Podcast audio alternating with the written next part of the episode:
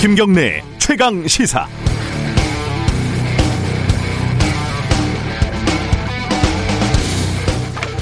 추미애 법무부 장관 아들 군대 휴가를 둘러싸고 무려 8개월째 논란이 계속되고 있습니다.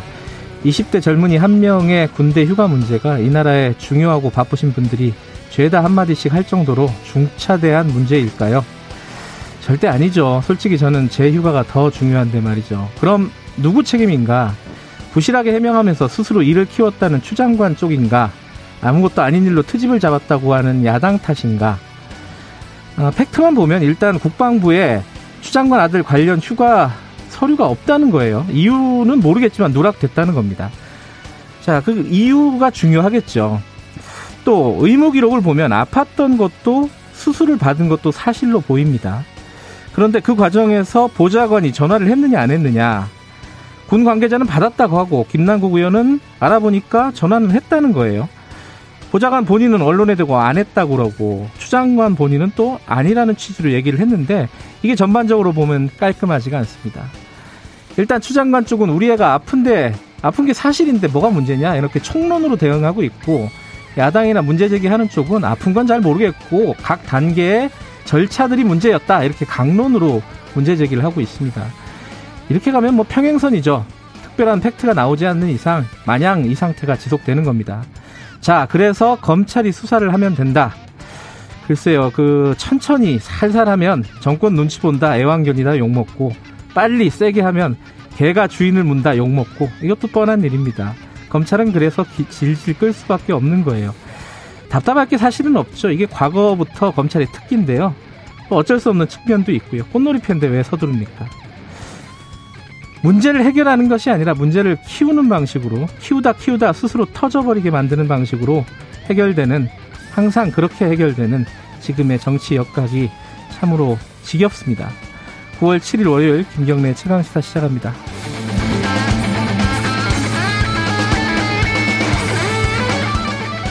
네, 김경래 최강 시사 유튜브 라이브 열려 있습니다. 실시간 방송 보실 수 있고요. 샵 9730으로 문자 보내주시면 저희들이 공유하겠습니다. 짧은 문자 50원, 긴 문자는 100원입니다. 오늘 태풍 상황이 있죠. 특히 남부지방 그리고 동해안 따라서요. 어, 태풍 상황 좀 알려주시면 저희들이 공유할게요. 어, 스마트폰 어플리케이션 콩 이용하셔도 좋고요. 어, 일부에서는요, unboxing 끝나면은 전광훈 목사가 뭐 본인이 순교하겠다 뭐 이런 얘기를 했잖아요. 이게 무슨 뜻일까? 변상욱 전 CBS 대기자 YTN 앵커로부터 자세히 들어봅니다. 2부에서는 추미애 장관 아들 특혜 휴가 논란 자세히 짚어보죠.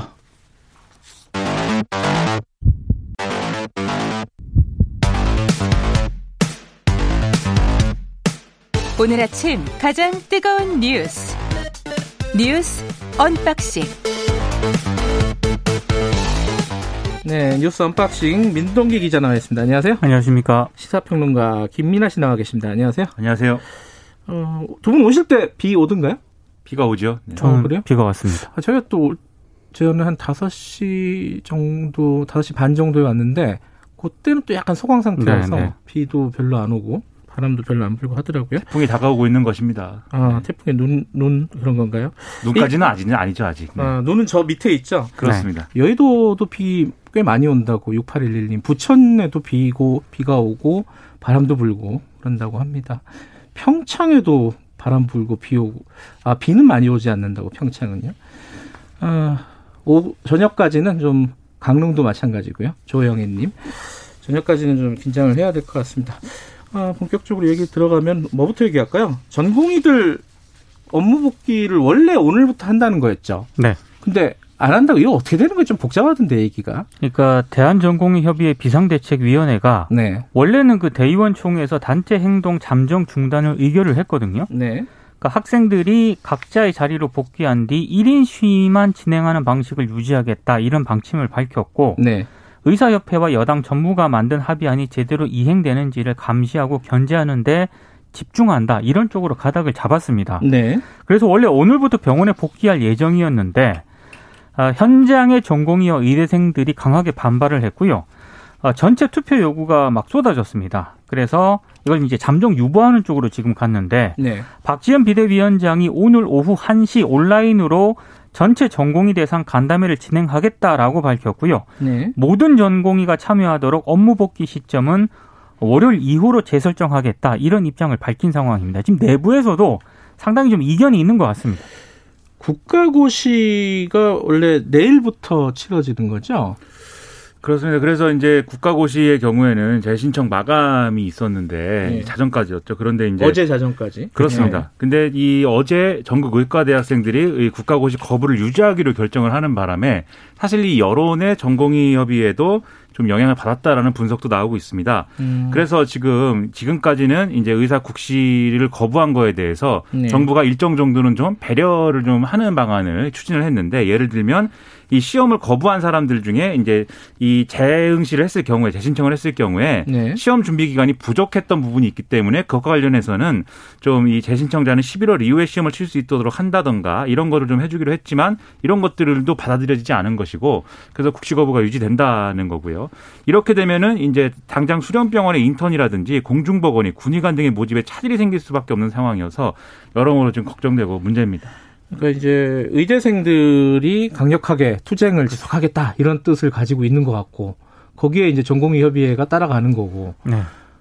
어, 이제 원래는 이제 밖에서 보기에는 의사협회가 주도하는 줄 알았는데 이게 뚜껑을 열어보니까 전공의협회가 오히려 더 강성 기류를 가지고 있는 것 그러니까 같아요. 의사협회가 강성인 줄 알았는데 예. 전공의 협의회가 더 강성이었고 예. 전공의 협의회 비대위보다 현장에 있는 전공의들이 더 강성인 것으로 지금 파악이 되고 있습니다. 어, 어. 그러니까 이게 의사협회 같은 경우에는 사실 의사협회 지도부가 정치적 목적을 가진 부분이 하나가 있었고 예. 두 번째로는 이제 이 의대 정원 이뭐 늘리는 거라든지 이런 문제를 걸긴 했지만 사실은 그 배경에 지금에 있는 뭐 동네 병원에 있는 개원이들이 어떤 이해관계나 이런 음. 것들을 좀 관철시키고자 하는 의도들이 같이 맞물렸던 건데 전공의들하고 지금 의대생들의 부분은 공공의대를 신설하는 거랑 의대 정원을 늘리는 거랑 바로 이제 자기들의 이해관계가 엮여 있다라고 지금 보는 음. 시각들이 있는 거거든요. 그래서 이제 문제가 더 심각해지는 것 같은데 여기서도 보듯이 사실 투쟁이라는 게 좀 이렇습니다. 칼을 뽑을 때는 한 번에 큰 결단이 필요한 거지만 다시 집어넣을 때는 여러 가지 고려와 여러 가지 상황 조정들이 필요한 거거든요. 네. 그래서 이게 좀 쌓이면 좀 앞으로 합리적으로 그러면 뭔가 대화를 할 수 있을 것이다라는 기대를 가질 수도 있겠지만 워낙 전공의들이 지금 가지고 있는 세계관이 지금 고생하고 지금 이 수련 과정이 혹독하니까 지금 고생한 거에 대해서 나중에 이제 전문의가 되거나 개원을 했을 때는 그거에 어떤 보상을 추구하는 이런 세계관이 음. 지금 있기 때문에 이게 뭔가 이, 이 사람들이 어떤 체계를 가지고 지금 논의에 결합하는 이 모델을 만들지 않으면 앞으로도 뭔가 사태가 터졌을 때 비슷한 상황들이 계속될 것 같습니다. 김민환 평론가 말씀대로 싸움은 접을 때 잘 접어야 되는 건데 그렇죠. 그렇죠. 지금 잘 진행이 되고 있지 않은 것 같습니다. 어찌 됐든 환자들은 어, 조금 더 불편을 어, 감내해야 되는 상황이고요. 재난지원금 얘기 좀 해보죠. 대략 결정이 된 거죠. 지금 어, 구체적으로 추석 전에 선별 지급 큰 틀은 그렇죠.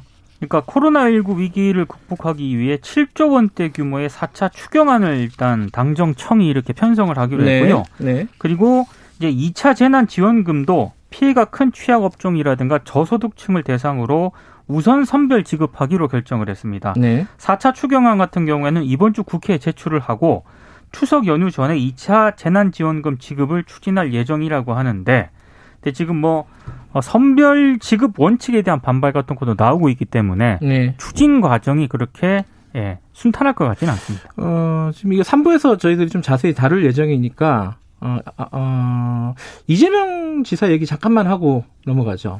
이재명 경기도지사가 이 당정청의 방침에 대해서 페이스북을 또 페이스북입니다. 예. 페이스북을 통해서 문재인 정부와 더불어민주당 나아가 이제 국가 공동체에 대한 원망과 배신감이 불길처럼 퍼져나가는 것이 눈에 뚜렷이 보인다. 이런 대목을 써서 이제 여러모로 논란이 되고 있는데 이 취지가 뭐냐면 이렇게 선별 지급을 하게 될 경우에 형평성 논란이 불거질 수 있다. 이런 얘기입니다. 그래서 왜 음. 나는 안 주냐. 각자 이렇게 얘기하기 시작하고 이 주지 않은 거에 대해서 정부를 원망하기 시작하면 이게 어떤 뭐 공평하지 않다는 어떤 그런 여론이 될 수가 있기 때문에 부담이다라는 얘기인데요. 그럼에도 불구하고 이게 논란이 되니까 이재명 지사는 또 글을 올려서 정부 여당의 최종 결정에 성실히 따르겠다. 국가 지원책이 국민한테 신속하게 파고들 수 있도록 최전선에서 집행을 지휘해 나갈 것이고 네. 이것은 이제 변함없는 나의 충정이다라고 이제 또 썼습니다. 네. 그러니까 이게 제 생각에는 충정 반, 정치적 포석 반이지 않는가 이렇게 생각이 듭니다. 네, 이거 3부에서 좀 자세히 짚어보고요. 추미애 장관 관련된 얘기가 특혜 병가 특혜 얘기는 뭐 많이 나왔으니까 근데 새로 나온 뭐 의혹들이 좀 있어요. 어떤 거예요? 그러니까 추미애 장관 아들 서모 씨가 예. 군 복무 시절 평창 겨울올림픽 통역병으로 파견해 달라는 청탁이 있었다. 이런 증언이 어제 추가로 공개가 됐습니다. 네. 신원식 국민의힘 의원이 공개한 당시 카투사 단장 이모 대령하고요. 예. 신 의원실 보좌진의 통화 녹취록을 공개를 한 건데요. 음흠. 이 이모 대령이 뭐라고 얘기를 하냐면 추미애 아들이 카투사 왔을 때 동계올림픽 할때 막 압력 들어왔던 이런 것들을 내가 다 안 받아들였지만 통역병 보내라는 청탁이 장관실이나 국회 연락단에서 많이 오고 했다. 음흠. 이렇게 주장을 했는데요. 네. 당시 실제로 뭐 카투사 복, 복무병들 사이에서는 스펙이라든가 근무 여건 등에 도움이 된다는 이유로 평창 올림픽 통역병 파견 경쟁이 치열했다. 또 일부 언론이 이렇게 보도를 하고 있습니다. 그러니까 이게 주장이 사실 무용담 같은 거 아닙니까? 내가 다 막았다. 청탁이 많이 왔는데 내가 더 막고 아. 다 모아서 이 청탁이 너무 많이 오니까 제비 뽑기로 뽑자. 이렇게 제안을 해서 관철시켰다. 이건데 이런 식으로 계속 이 본 원래 본질은 이제 병가가 특혜냐 아니냐부터 시작을 해서는 네. 보좌관이 전화를 했다 안 했다. 지금 뭐 통역병이 됐다 안 됐다. 통역병이 실제로는 안 됐다는 거 아닙니까? 이 추미애 장관 아들이. 그러니까 안 된 거죠 결과적으로 네. 보면. 미수 만약에 청탁이 있었다 하더라도 그렇죠. 미수긴 미수인데 네. 그래서 이걸 얘기가 다 뒤섞여서 왜 검찰은 수사를 안 하느냐. 그래서 서두에 이제 말씀하셨듯이 검찰이 수사를 안 하는 이유는 뭐 장관이 맡고 있기 때문이냐. 인사를 그러면 서울 동부지검에 있는 사람을 법무부 차관을 시킨 것은 보, 보훈 인사이냐. 막 온갖 얘기들이 쏟아지고 있습니다. 그래서 저는 이런 뉴스를 볼 때마다 그냥 검찰이 수사를 하고 결론을 내면 죄- 죄가 있는 사람은 죄를 받고 책임질 사람은 책임지고 그다음에 의혹이 없다. 뭐 이런 결론이면 뭐 다행이군요. 이렇게 얘기하고 끝내면 되는 것 아닌지 저는 어. 이런 뉴스를 볼 때마다 답답합니다. 아시다시피 세상이 그렇게 안 돌아가더라고요. 그렇죠. 생각대로 안 돌아가는 세상 너무 답답합니다. 그, 저, 저, 추미애 장관 입장은 뭐예요, 여기에 대해서?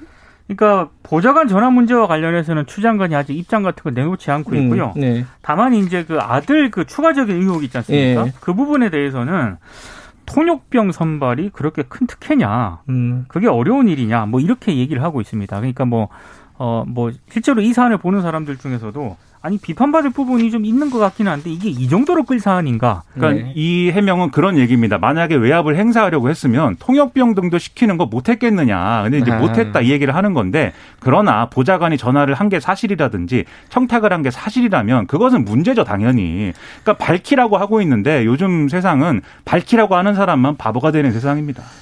서류가 없는 문제는 한번 다른 케이스들도 조사를 했으면 좋겠어요. 어느 정도 서류가 누락이 돼 있는지. 그렇죠. 이것만 쏙 빠져 있으면 진짜 문제잖아요. 네. 근데 그게 아니라 전반적으로 서류 관리가 부실했다. 이러면 좀 다른 문제가 돼 버리는 건데. 그러면 국방부가 이제 비판을 받게 되는 거. 그렇게까지 조사 의지는 별로 없는 것 같고 국방부가 보니까. 그러니까 서로 서로 탓만하고 네. 정말 피곤해 죽겠습니다. 여기까지 듣죠. 고맙습니다. 고맙습니다. 고맙습니다. 민동기 기자, 김민아 시사평론가였습니다. 지금 시각은 7시 36분입니다.